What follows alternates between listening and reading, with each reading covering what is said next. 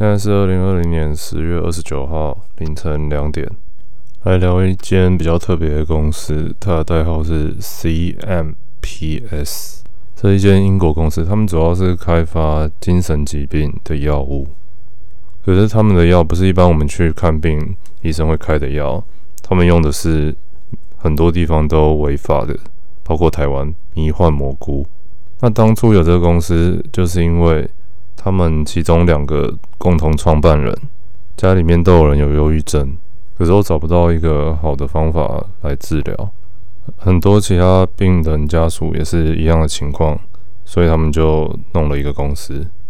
他们除了有从好几种蘑菇里面提炼出一些东西做成药以外，那还有自己弄一套特别的疗法。它这个疗程会分几个阶段，一开始准备阶段就是大家先认识一下，病人跟治疗师先互相熟一点，不然到时候尬聊就做不下去嘛。就先让他们互相建立比较信任的关系。那开始治疗的时候，病人是在一个特别设计过的房间，然后躺在床上，再来就加油啊，就吃药。药的话是一个胶囊状的，然后会戴着眼罩，还有耳机，耳机里面会放他们弄的一些音乐，说这样子可以比较专注，然后治疗师会在旁边引导他们。他写说这样子一个疗程一次居然要6到8个小时，也太久了吧。那他们就是希望透过这种方法让治疗师来引导病人，讨论他们吃药加油啊以后的体验，然后看从里面有没有产生什么想法，这样子就可能可以改变病人的心理状态或是一些行为模式。好了，那重点吃蘑菇会怎样？你们一定有人吃过啦。我是不知道，所以我找了一下 YouTube。我看留言很多人说你会想起一些小时候的事情，而且是一些你根本已经忘记就从来没想过的，就可能很像人家说催眠的感觉。还有一个人写得很夸张，他说他用了以后，结果他可以想起来他2岁时候做的梦，然后梦里的感觉，就蛮多人都有留类似的东西。所以我觉得可能我们每个人从小到大每件事其实都有记起来，只是可能存在你脑子里某个部分，平常接触不到，然后用了这些东西啊，或是像催眠啊，可能就有办法可以去再把它打开来这样子。这样感觉起来，用这个方法来治疗一些心理的问题，好像蛮合理的。我还有看到一些比较好玩的留言，有人说他第一次用蘑菇，然后过很久都没有感觉，所以他决定去做松饼，三小。然后松饼就是有粉那种嘛，所以他要把它弄成面糊。那到锅子里面的时候，他发现那个面糊居然变成了一只蜥蜴。可是不是真的变成一只真正的蜥蜴，是像比如说你看云有时候不是会像比如说一只狗，然后它那个就是面团变得像一只蜥蜴的形状，然后而且把舌头伸出来，蛮强的这个。下一个是有人也是用了，在那边等半天药效还没发作，所以他就跑去跟狗玩，就拿棍子丢出去，然后叫他们捡回来，结果没想到他们捡回来的时候又变回小狗了。这如果是真的话也太可爱了吧，好想看一下。好，再拉回来，这间公司有一个大股东叫 Peter Thiel。 这个人是谁？这个人是 PayPal 那个线上支付平台，大家应该都知道的共同创办人。 PayPal 还有一个共同创办人就是大家都很熟的 Elon Musk， 特斯拉的 CEO。 然后这个 Peter 还是 Facebook 最早的投资人，所以有他的背书也是帮这间公司加分很多。那 Compass Pathways 9月中的时候才刚上市，所以离现在还没有很久。那顺便讲一下，像台股的 IPO 就是上市的时候一般人要买的话要用抽的嘛，可是美股不用，美股就是你要买就可以直接买了。那这个东西最大的问题就是有没有合法嘛。在美国的话，像大麻就还有分你是休闲用、药用还是什么用，然后可能每一周又规定不一样，所以其实很麻烦。然后在美国所有药物相关的都是 FDA， 就是食品药物管理局在管的。就是你现在做了一个药，就算都没有问题哦，都很好，很有效什么的，可是它 FDA 如果说不行，那就是不行，一定要它同意才可以卖。所以美股就常会看到一些生技类股，比如说哦，它今天通过了什么 FDA 的第几阶段的临床试验，那就大涨，或没过然后就大跌。因为美股是没有涨跌幅限制的，所以很可怕，你可以一天涨2倍，或是一天直接跌个一半。那这个蘑菇公司就会想到以前大概2年前大麻股，那时候就是一堆大麻公司，然后有很多是加拿大的，那一阵子就一直狂涨，很短的时间都涨了好几倍，可是后来就整个都不行，然后现在很多公司股价都很惨。那蘑菇的公司现在叫得出名字的就只有这一间，规模算最大的，算是龙头啊，而且是一个新的产业，所以我觉得可以注意一下。那在台湾其实美股的资讯算蛮少的，你如果 Google 的话会有几个还不错部落格出来，不过其他平台基本上就没有。所以我建议如果你现在刚开始接触美股，想要看一些相关的东西的话，要直接看原文的资讯。那最好入门的地方就是 StockTwits.com， 它有出 App， 它名字我都会写在这集的介绍那边。StockTwits 你就把它想成美股版的 Dcard 或 PTT， 所以它一样上面有很多个版，就是一只股票一个版，你就看你要看哪一家，比如说 KO 可口可乐的，你就输入就可以进去看。它上面最基本的就是一些线图嘛，都有。那像 YouTube 不是会有现在热门影片的功能吗？这个网站上面也有，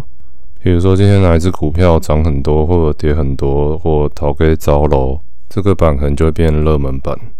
不过它跟 PTT 也不一样， PTT 的是会显示当下线上人数，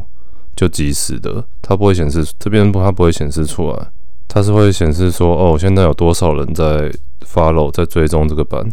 因为像一开始你这边办新账号都还没有 follow 的版，你就要一个一个去 follow。哦，他这边是用看啊，用 watch， 所以像一些有名的大公司就会很多人看他的版。那这边其实生态跟 PTT 很像，就是上面 po 文的内容80%都是没营养的东西，你就想回来看这些版的，很有可能都买这些股票。所以整个板上的风气就是随着股价的起伏，情绪的波动也会越大。因为这边发文它会有个选项给你选，你是看好还是看坏，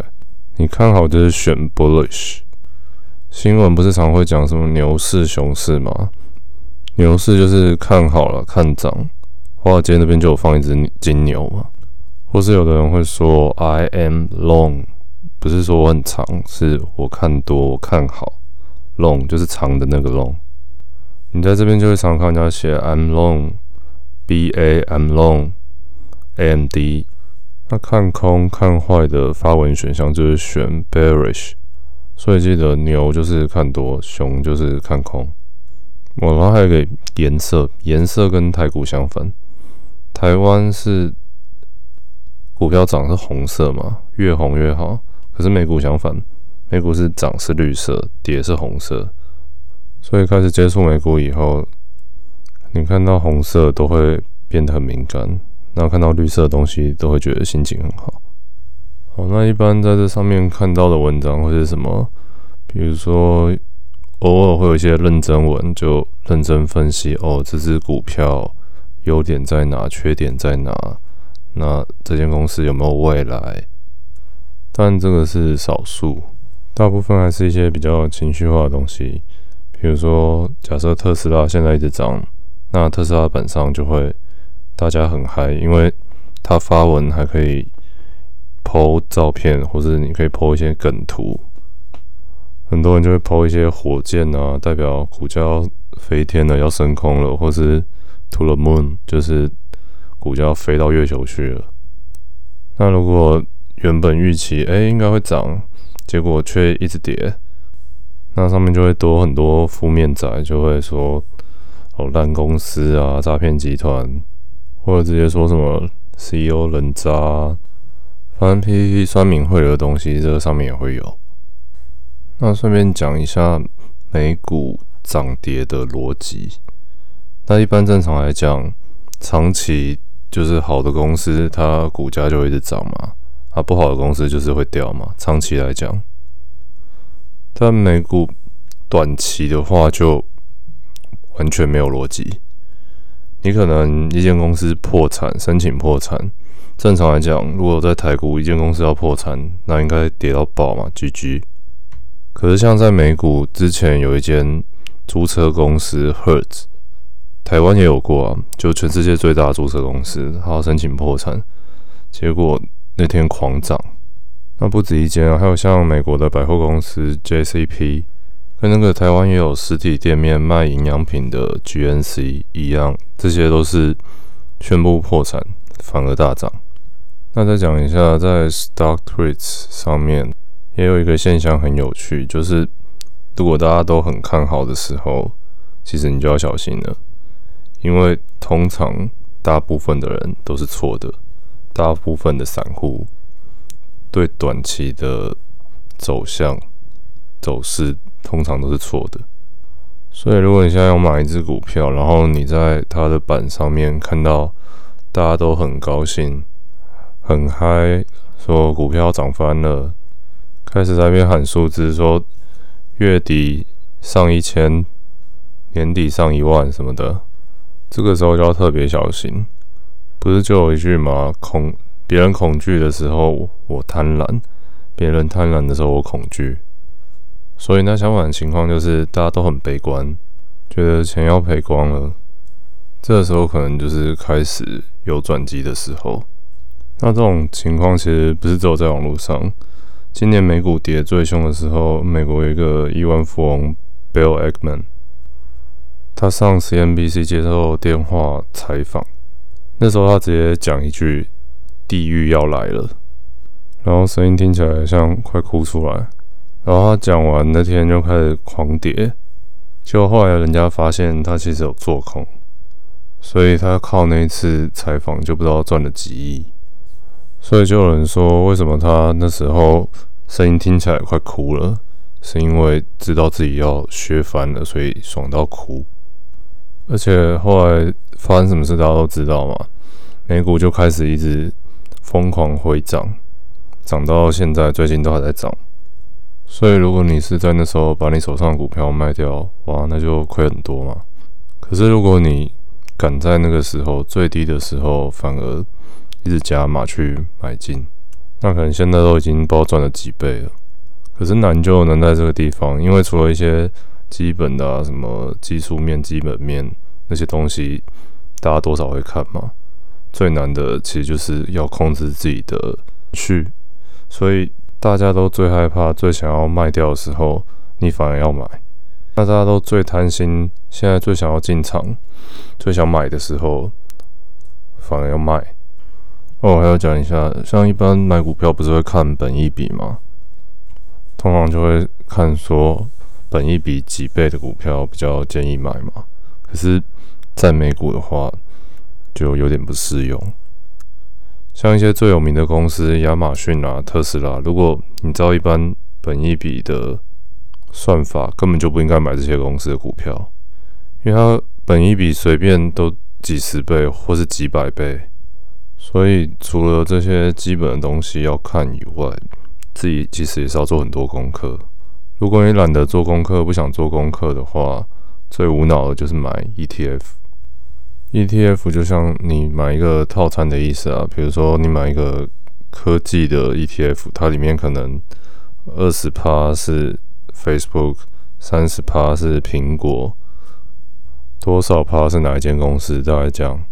你就不用一个一个去看，你就是每间公司它都会买到一点。所以你看哪一个产业你比较有兴趣，你就可以去研究一下那个产业的 ETF。因为 ETF 也是有分很多公司，然后很多产业，像比如有大麻的 ETF 啊，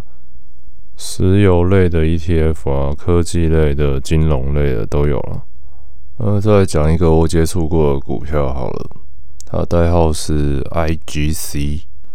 这个公司就是一个上柜公司而已，它原本有上市，可是后来被 delist， 就被下市。所以这支股票是一个很投机的股票。为什么那时候会接触它？就要讲到当初好像2018年的时候，有一阵子非常流行大麻股，因为那时候加拿大好像要把休闲大麻全部都合法化，我记得啦。然后一堆加拿大的大麻公司都跑来美国上市，那阵子就是你只要跟大麻有关系的公司，每天都在涨。那这个 IGC 呢，当初还没有下市，还是一个上市公司。他那时候就是靠着大家都很疯大麻股嘛，有一天他就发了一个新闻稿说，他要出一个有加大麻 CBD 成分的饮料。那个时候很奇怪，不是只有这间公司，你只要任何做饮料的公司，如果说我要出一个有大麻 CBD 成分的饮料，就绝对涨翻。像他那时候一个月就涨了大概5倍，那时候就很多散户都后来才买的，买在很高点就被套牢嘛。所以那时候 StockTwits 上面就很多人不爽，因为想也知道你下涨那么多一定有问题，而且是一个根本没听过的公司。不过好险，我是一个很爱 Google 的人，所以我那时候买之前就去查一下。然后他在最早以前区块链很红的时候，他那时候也是忽然说他要做一个什么挖沟，然后那时候也是大涨，而且查一下就会觉得很莫名其妙，因为他们公司主要业务是在出租一些像什么推土机啊、怪手、压路机那些大型的机器。然后刚又讲说有区块链，现在有大麻，后来更扯，还有出什么老人痴呆症的药，所以就是一个完全胡乱到不行的公司嘛。而且我还去 Google Map 查他的公司地址，就发现居然是一个白色的小木屋，就是一种很破的那种房子，而且那地址拍起来实际上是一个安亲班，根本就没有什么公司，看起来也不像，就是在住宅区里面，就很莫名其妙。讲真的，如果我住附近的话，我一定会开车过去看。那时候很多人就用 Google Map 截图，然后 po 上去，然后还跟别的公司的总部放在一起做比较。那其他一般美国公司其实都看起来很正常，就是很大一间啊，形状可能方方的，像一间 Costco 那样子。然后对比现在这家 IGC 的公司，就是白色破烂小木屋。除非你说那 Google Map 的资料很久没更新了，不然其实根本就不可能有公司长那样。可是因为那阵子它就一直涨嘛，所以很多人就不信说那是他们公司，有人还说他只是仓库在那个房子后面，或者说那只是公司登记地址，实际上公司在旁边很漂亮的办公大楼里面，就是鬼遮眼的时候，你什么话都讲得出来。可是如果你叫旁边的人来看，那很明显它就不是一个正当在经营的公司。美股里面就是有很多种这种无尾巴的股票。不是说不能买，只是你买的时候你的心态要正确，不能把它当作是像买苹果或是亚马逊这种大公司、好公司，长期放在那边抱着它投资。这种突然涨得很凶的股票，就是你要认清事实，它就是一定会跌回去。那涨得越高越快，就跌得也会越快。所以我那时候其实也蛮晒的啊。买这 IGC 有让我赚到一些，因为那时候我其实什么都不懂，可是那时候好险，我还知道最好是不要跟大部分的人做一样的事情。所以我在 StockTwits 上面乡民讨论最嗨的时候，我就赶快把那个股票卖掉。我记得那时候好像是半夜2点之类的，我跑到厕所，然后坐在马桶上，然后打开我的 app， 那时候股价已经从高点慢慢的下来了，可是因为已经涨了好几天嘛，所以你就会想说，它会不会又突然往上冲？那如果我现在就卖掉，就少赚很多啊。可是其实那时候趴数已经有赚到一些了，所以就不管，就闭着眼睛就按下去，就把它卖掉。后来真的算运气很好，我卖以后它就开始一直跌，慢慢跌回去，然后后来过一阵子就直接下市。后来就整理出现心得，像这种一下子就涨很高的股票，你怎么看它高点到了没？因为其实我们没办法预测价钱嘛。可是你只要看一堆人开始自嗨，在那边乱喊，今天会涨到多少啊？还是这个礼拜收盘会涨到多少啊？其实就大概差不多到相对比较高点了。那这些是看别人的反应，其实也可以看自己的反应。像是你打开你的账户，然后看你买的股票，如果它已经涨到一个你看它涨的数字，你会笑的程度，或是你会想要把它截图传给别人，想要开始炫耀说哦我赚了多少，或是你开始想说靠这些赚的钱可以拿去买什么，花在哪边，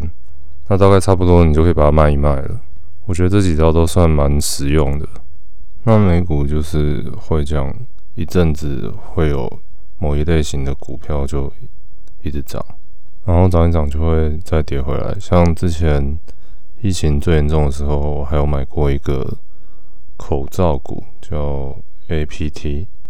这个很明显嘛，就是因为那时候疫情很严重，然后他们就开始业绩变很好，接单接到都快做不出来这样子。还有像那时候疫情刚开始，有一个像 Uber Eats 的股票也是 K 笑在那边乱涨，然后后来美国开始暴动嘛，然后还有震爆相关类股，有一个是什么卖那个警察身上用的小的那种摄影机，对，就是这种什么你想不到的它都可以涨。可是这种股票的特色就是会涨很快，然后就跌回去，然后就大概很长一段时间不太会动。美股就是这样跟着趋势走。还有像现在最近比特币一直涨，然后有一些挖矿公司也跟着开始涨起来，所以大家可以稍微注意一下，就最近有没有发生什么事情啊？像可能现在冬天又要来了，如果美国或是欧洲的一些国家又像之前一样开始封城，就可以稍微注意一下有没有什么机会。好，现在来装逼一下，来讲一本书。其实我平常没什么在看书啦，只是那时候开始买股票，又想说好像应该还是要做一下功课，研究一下，所以就 Google 看看有什么好看的。然后这个叫苏黎世投机定律，那时候会买这本，除了因为它算有名，还有它的内容我觉得蛮有兴趣以外，最主要是它很薄，可以很快看完，所以我才买的。苏黎世就是瑞士最大的城市，不是首都啊，最大的城市而已。它前面就先说哦，瑞士是强国。中立国嘛，然后货币也很强势，还有国民所得也是世界前几的。可是这个国家这么小啊，也没有什么资源，它是怎么做到的？哦，原来是他们是世界上最聪明的投资家、投机家和赌徒。这本书就是在讲说如何打赌赚钱，因为大家都想赚钱嘛，可是又不一定每个人都愿意去赌。他说如果你反对赌，那这个书不会给你什么好处，除非你改变你的看法。可是如果你愿意承担风险甚至冒险的话，那这本书可能就可以帮你很多。这本书就是这个作者从他爸那边问到一些以前在华尔街，就是有一群人会不定期聚会，然后他们都是认为领薪水不会有办法让你变有钱，如果你想要发财的话，你必须要想办法投机。可是是有一些方法跟原则的，不然就只是变成碰运气而已嘛。然后他说，你第一次看的时候，你会觉得可能会很惊讶，因为这不是一般那种投资建议，甚至会跟一般的投资建议互相矛盾。这些瑞士人就是有总结一个结论，说人的一生不能去逃避风险嘛，所以应该你要谨慎的去投入风险。它里面写说，大多数的人就是会想要紧紧的抓着安全这个东西，感觉它就是世界上最重要的嘛。就像冬天晚上你睡在一个很热的床上，然后你就会觉得哇，很安全很爽。可是苏黎世定律的这些整理出来的原则哲理是反方向，因为避免风险某方面来讲是好事嘛，可是他这边说，如果你一辈子的目标都是在避免风险，那你就会穷一辈子。好，举个例子，就像谈恋爱，如果你因为害怕风险，害怕被拒绝，害怕失败，害怕被打枪，然后你就不去谈恋爱，不去试，那你就一辈子谈不了恋爱嘛。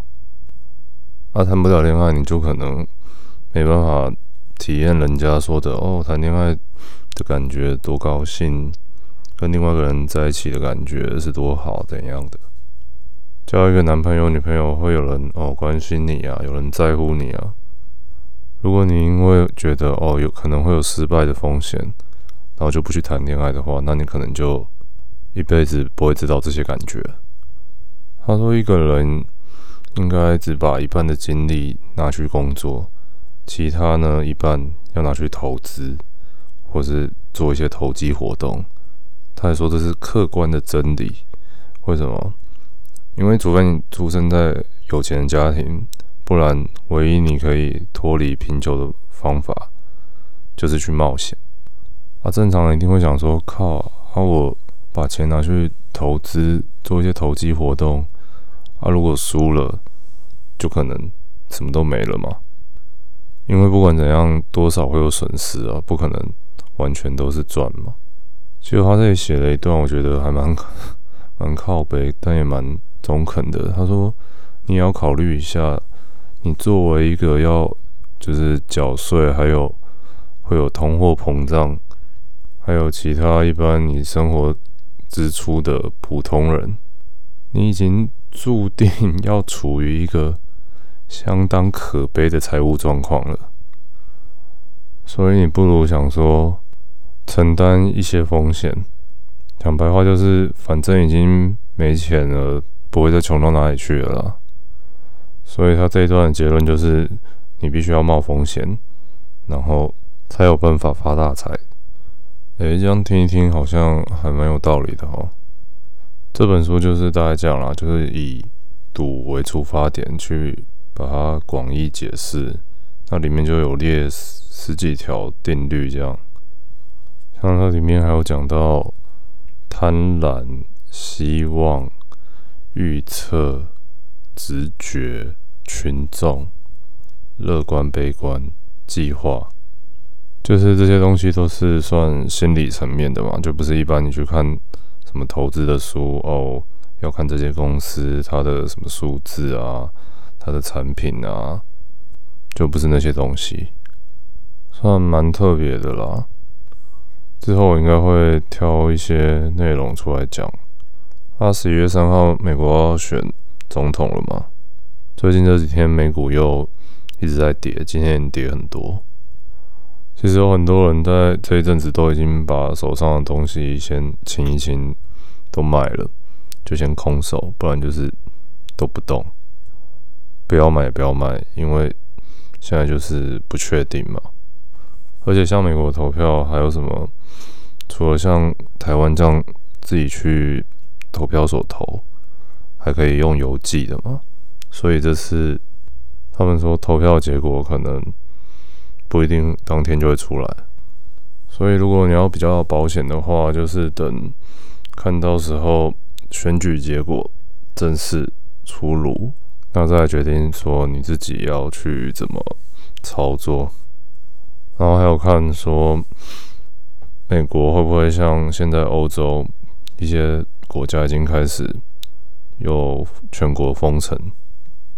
如果美国真的又再封一次的话，那可能真的蛮惨的。好，那今天就先到这边，下次见，拜拜。